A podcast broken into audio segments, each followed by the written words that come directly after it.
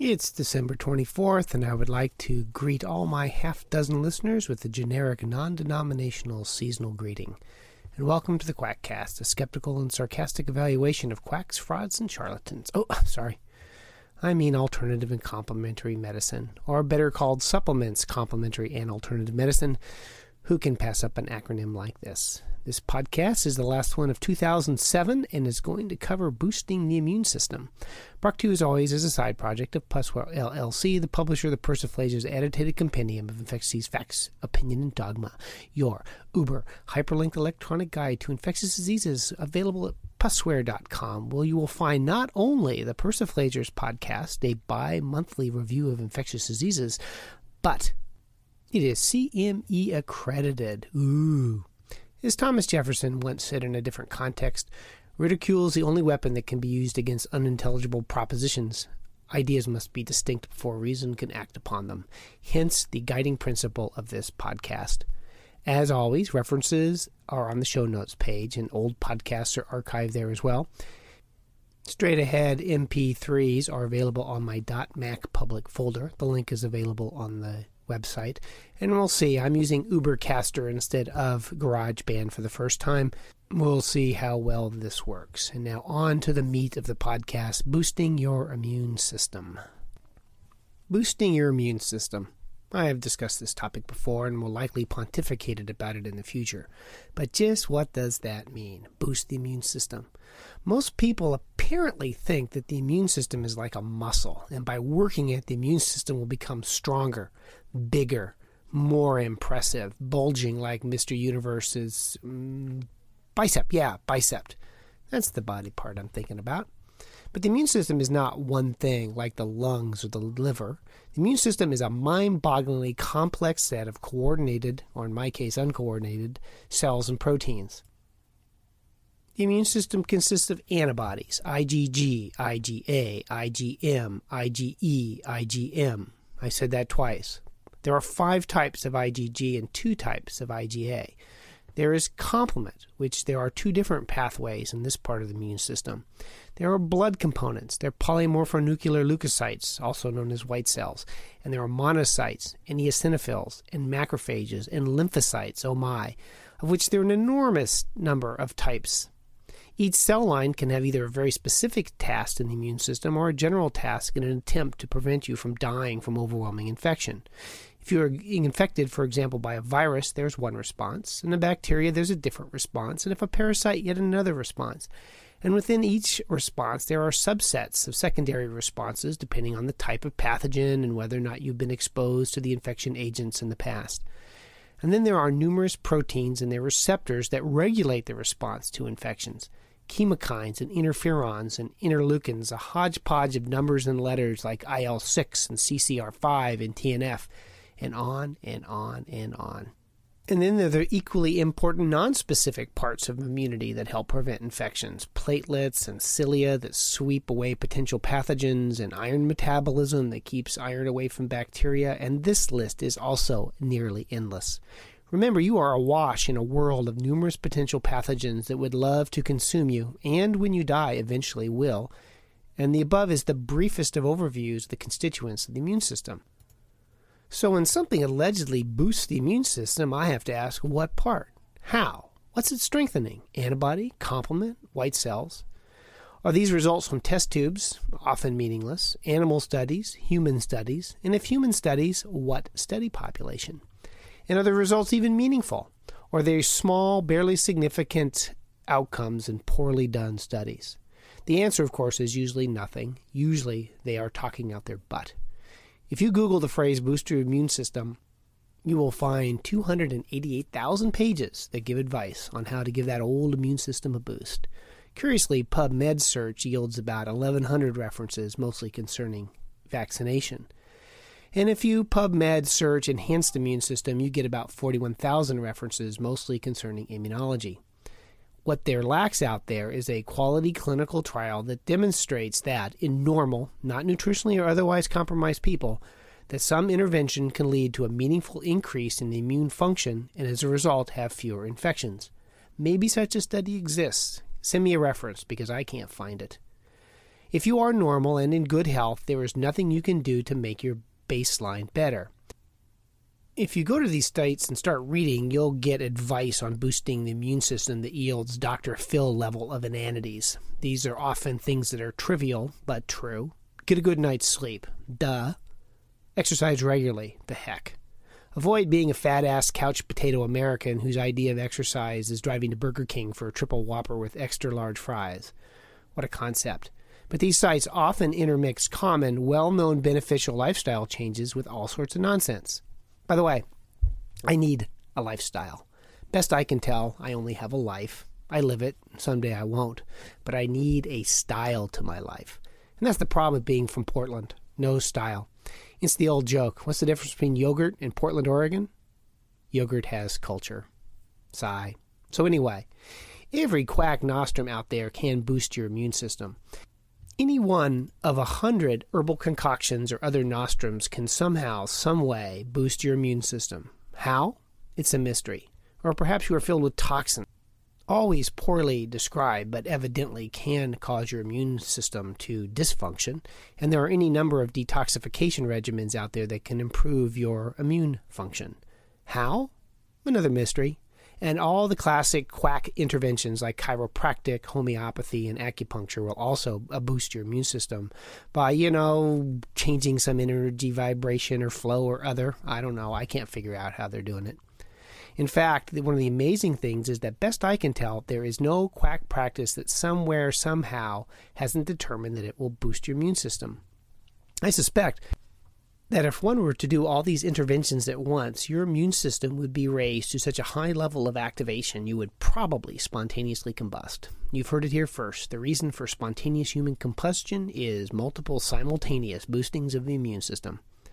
This kind of nonsense is successful in part because we are all aware that the chances of illness increases with the number of stressors in your life, and the worse your life or lifestyle, the crappier you are likely to feel and the worse you're likely to do. This phenomenon is real for groups of people. The more stressors, the higher the likelihood that something bad will happen in your life. But this effect is harder to quantify for an individual. If you don't sleep, eat poorly, don't exercise, get a divorce, and a parent dies, in the next year you're more likely to have a medical problem and you probably won't feel well in the interim. I remember toting up my stress score in medical school, and based on my score at the time, I should have been dead three months earlier. I would bet that when people turn to these quack nostrums, they do feel better, but not because of the nostrums themselves, but because, for however short a period of time, they are no longer participating in the crappy habits that define American diet and activity. But I would bet that six million years of evolution have more or less tuned our immunity to be running optimally, as long as we do the basics that we failed to learn in kindergarten eat well, exercise, sleep, etc. You can be deficient in vitamins or other things which will make your immune system weaker, however you want to define that. But if you're at your baseline living a healthy, basic life, you can't improve your immune system in any kind of meaningful way. When you read the literature, such as it is, on immune boosting properties of these various products, you find there are several kinds of results they use to justify their claims, all with a thick coating of exaggeration and hyperbole. The first is they just made it up. Somebody somewhere decided this product enhanced the immune system. Often the claim is based on ancient wisdom. You know, ancient wisdom, the same ancient wisdom that gave us the flat earth and slavery and women as inferior. Ancient wisdom, always a reliable indicator. Then there are test tube tests for boosting the immune system. Now remember, the immune system is always looking for a way to distinguish self from non self. There are cells in your body that are labeled with proteins, called the histocompatibility complex, for those of you keeping score, that are in part signals to the immune system that I am me and you are he and we are we. I, oh, sorry, I'm wandering off into the walrus. These proteins on surfaces make me me, and they make you you. And they tell the immune system, don't shoot, I'm one of you. Now, other people's tissues don't have these labels, and bacteria and pathogens not only lack these labels, but they have constituents on the cells that the body has evolved very specific responses against. For example, E. coli has a toxin called lipopolysaccharide in its cell walls that the body very specifically recognizes with a wing of the immune system called the toll like receptors that is so old it is present in plants. Now, if you incubate cells in a test tube with chemicals or non self life, i.e., bacteria or viruses or other pathogens, these cells react. That's what they are supposed to do. In medicine, we call this the inflammatory response. Oh, look, a virus, a fungus, a new chemical. Is it part of us? Nope. Respond. Kill, kill, kill. And here's the point I have made in the past. If you take a cell from the immune system and expose it to some chemicals or bacteria, you activate it. You get an inflammatory response. And those cells are often then primed. And if you challenge that activated cell with another pathogen, it will kill that pathogen better than if the cell was not primed. Now, this only works with some pathogens, usually those that are killed by nonspecific cell mediated immunity. You'll often find these studies use Listeria in Candida as popular pathogens that the immune system responds to with a nonspecific, i.e., cellular, rather than a specific, i.e., humoral response. Probably because these are unusual enough pathogens that it made no sense evolutionarily to develop a specific response like we see against E. coli or Streptococcus pneumoniae. Some organisms, often unusual ones, are killed with a nonspecific response to the immune systems, where others, such as viruses, are killed by very specific antibody or meningococcus, for example, which needs complement for optimal killing. This response, this inflammatory response, is used to suggest that the immune system is being boosted because the cells kill organisms better, and that these boosting is to your benefit. Other test tube studies may also show that certain mediators of inflammation, such as tumor necrosis factor or interleukin 1, are increased, which is what you would expect if you expose the immune system to a pathogen or a probiotic. Those who say that their product, for example, probiotics, boost the immune system, point to these sorts of studies to show that in response to bacteria, cells of the immune system are activated, and they are exhibiting the expected inflammatory response to a foreign invader. They call it boosting. I call it an inflammatory response. Now, what could be better than priming your immune system so it is better able to respond to a pathogen? Well, this preamble, now 12 minutes and 3 seconds long, leads us to the meat of this podcast. Is it good to have the immune system activated? Is it good to have your immune system primed? Now, what I'm talking here is the inflammatory response one sees to bacterial and fungal pathogens, such as non pathogens, he says in quotes, because as an infectious disease doctor, I think everything is a potential pathogen. But here are some recent interesting literature about the effects of having the inflammatory response turned on to acute and chronic infections. First, there's a nice review in Circulation 2002 entitled Inflammation and Atherosclerosis. And basically, it summarizes the literature that chronic inflammation of all kinds is associated with atherosclerosis, i.e., hardening of the arteries. Now, many things can cause an inflammatory state, i.e., boosting your immune system, not just infections. But let's go through some of this interesting literature. First is the New England Journal of Medicine. The title of the article was Treatment of Periodontitis and Endothelial Function. Now, periodontitis is gum infection, and endothelial cells are then what line the arteries of the body. So they took 120 people from England with bad teeth. Insert your own English dentition joke here. I don't stoop to those kinds of cheap shots. Either aggressive treatment for the disease or standard treatment. Now, aggressive therapy was something from Marathon Man. Quote Patients in the intensive treatment group underwent adjunctive full mouth intensive removal of subgingival dental plaque biofilms with the use of scaling and root planing after the administration of local anesthesia. Teeth that could not be saved were extracted, and microspheres of minocycline were delivered locally into the periodontal pocket. End quote. Ugh, my gums ache just reading that. What they looked at in the study, however, was not how good the teeth were, though they did long term, but the main thing was markers of inflammation and endothelial cell function.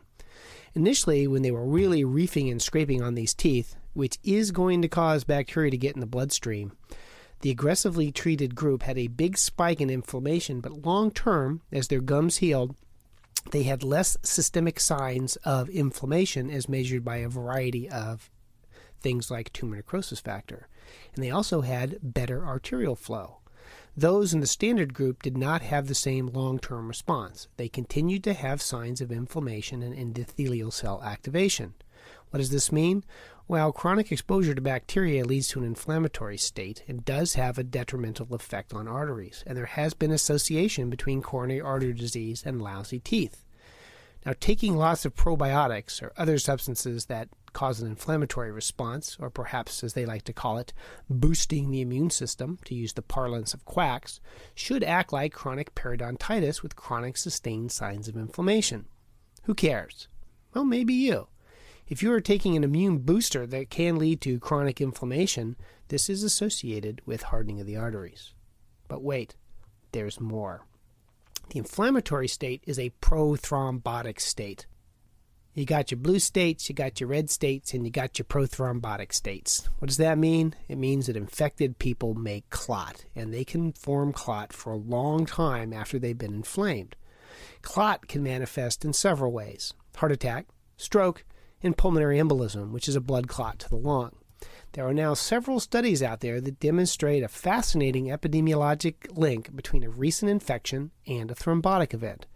For example, in Lancet 2006, they looked at 7,200 deep vein thrombosis patients and 3,700 pulmonary embolism patients, and they found that they were much more likely to have had a urinary tract infection in the preceding two weeks, and that their risk of having a pulmonary embolism was increased by 2.1 and it took almost a year after the urinary tract infection for these risks of pulmonary embolism and DVT to return to baseline. How's about heart attack?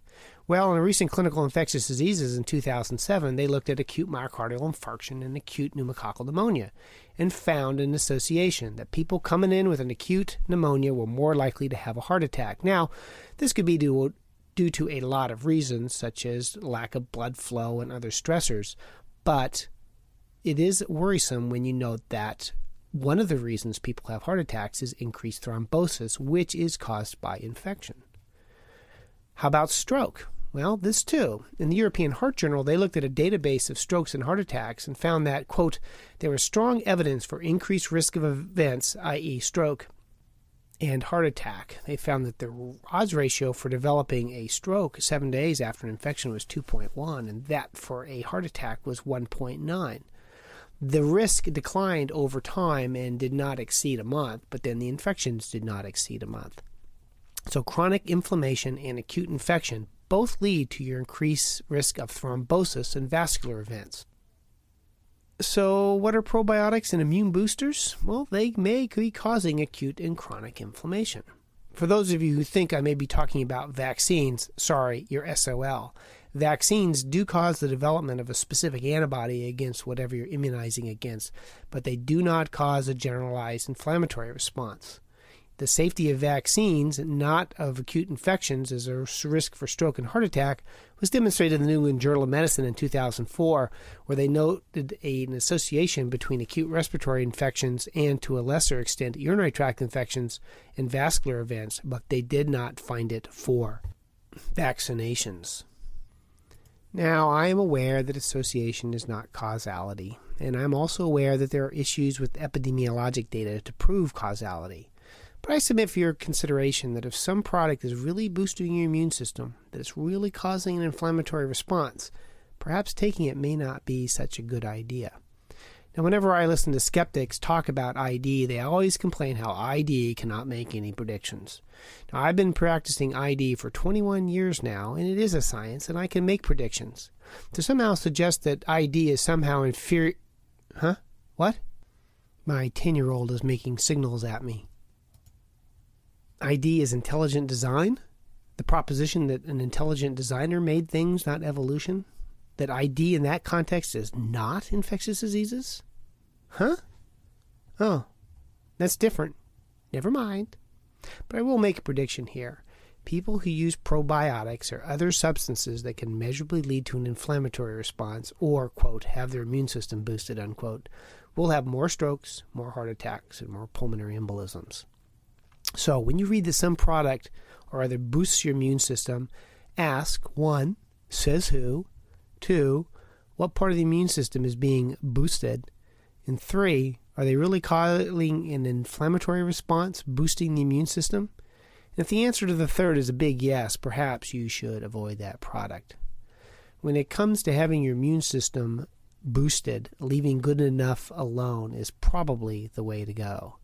Like Dr. Frankenstein, when you try and alter nature to your benefit, do not be too surprised if it turns around and bites you in the butt.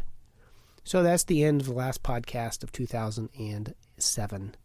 This has been your Quackcast, side project of pusware.com, where you will find the Persiflagers podcast, a bi weekly review of infectious diseases, not intelligent design, where you can get Type 1 CME. Copyright 2007, the Creative Commons. References are on the show notes and can be linked at quackcast.com. Send hate mail if you'd like to knowitall at quackcast.com, and I will eventually respond to your email, I promise. Feedback of, would be of great interest, especially glowing reviews on iTunes. There's no music this time by my 12 year old on the guitar. I still need to figure out how to add them to Ubercaster. Otherwise, I'll see you next year, 2008. Thank you. In dictation. Goodbye.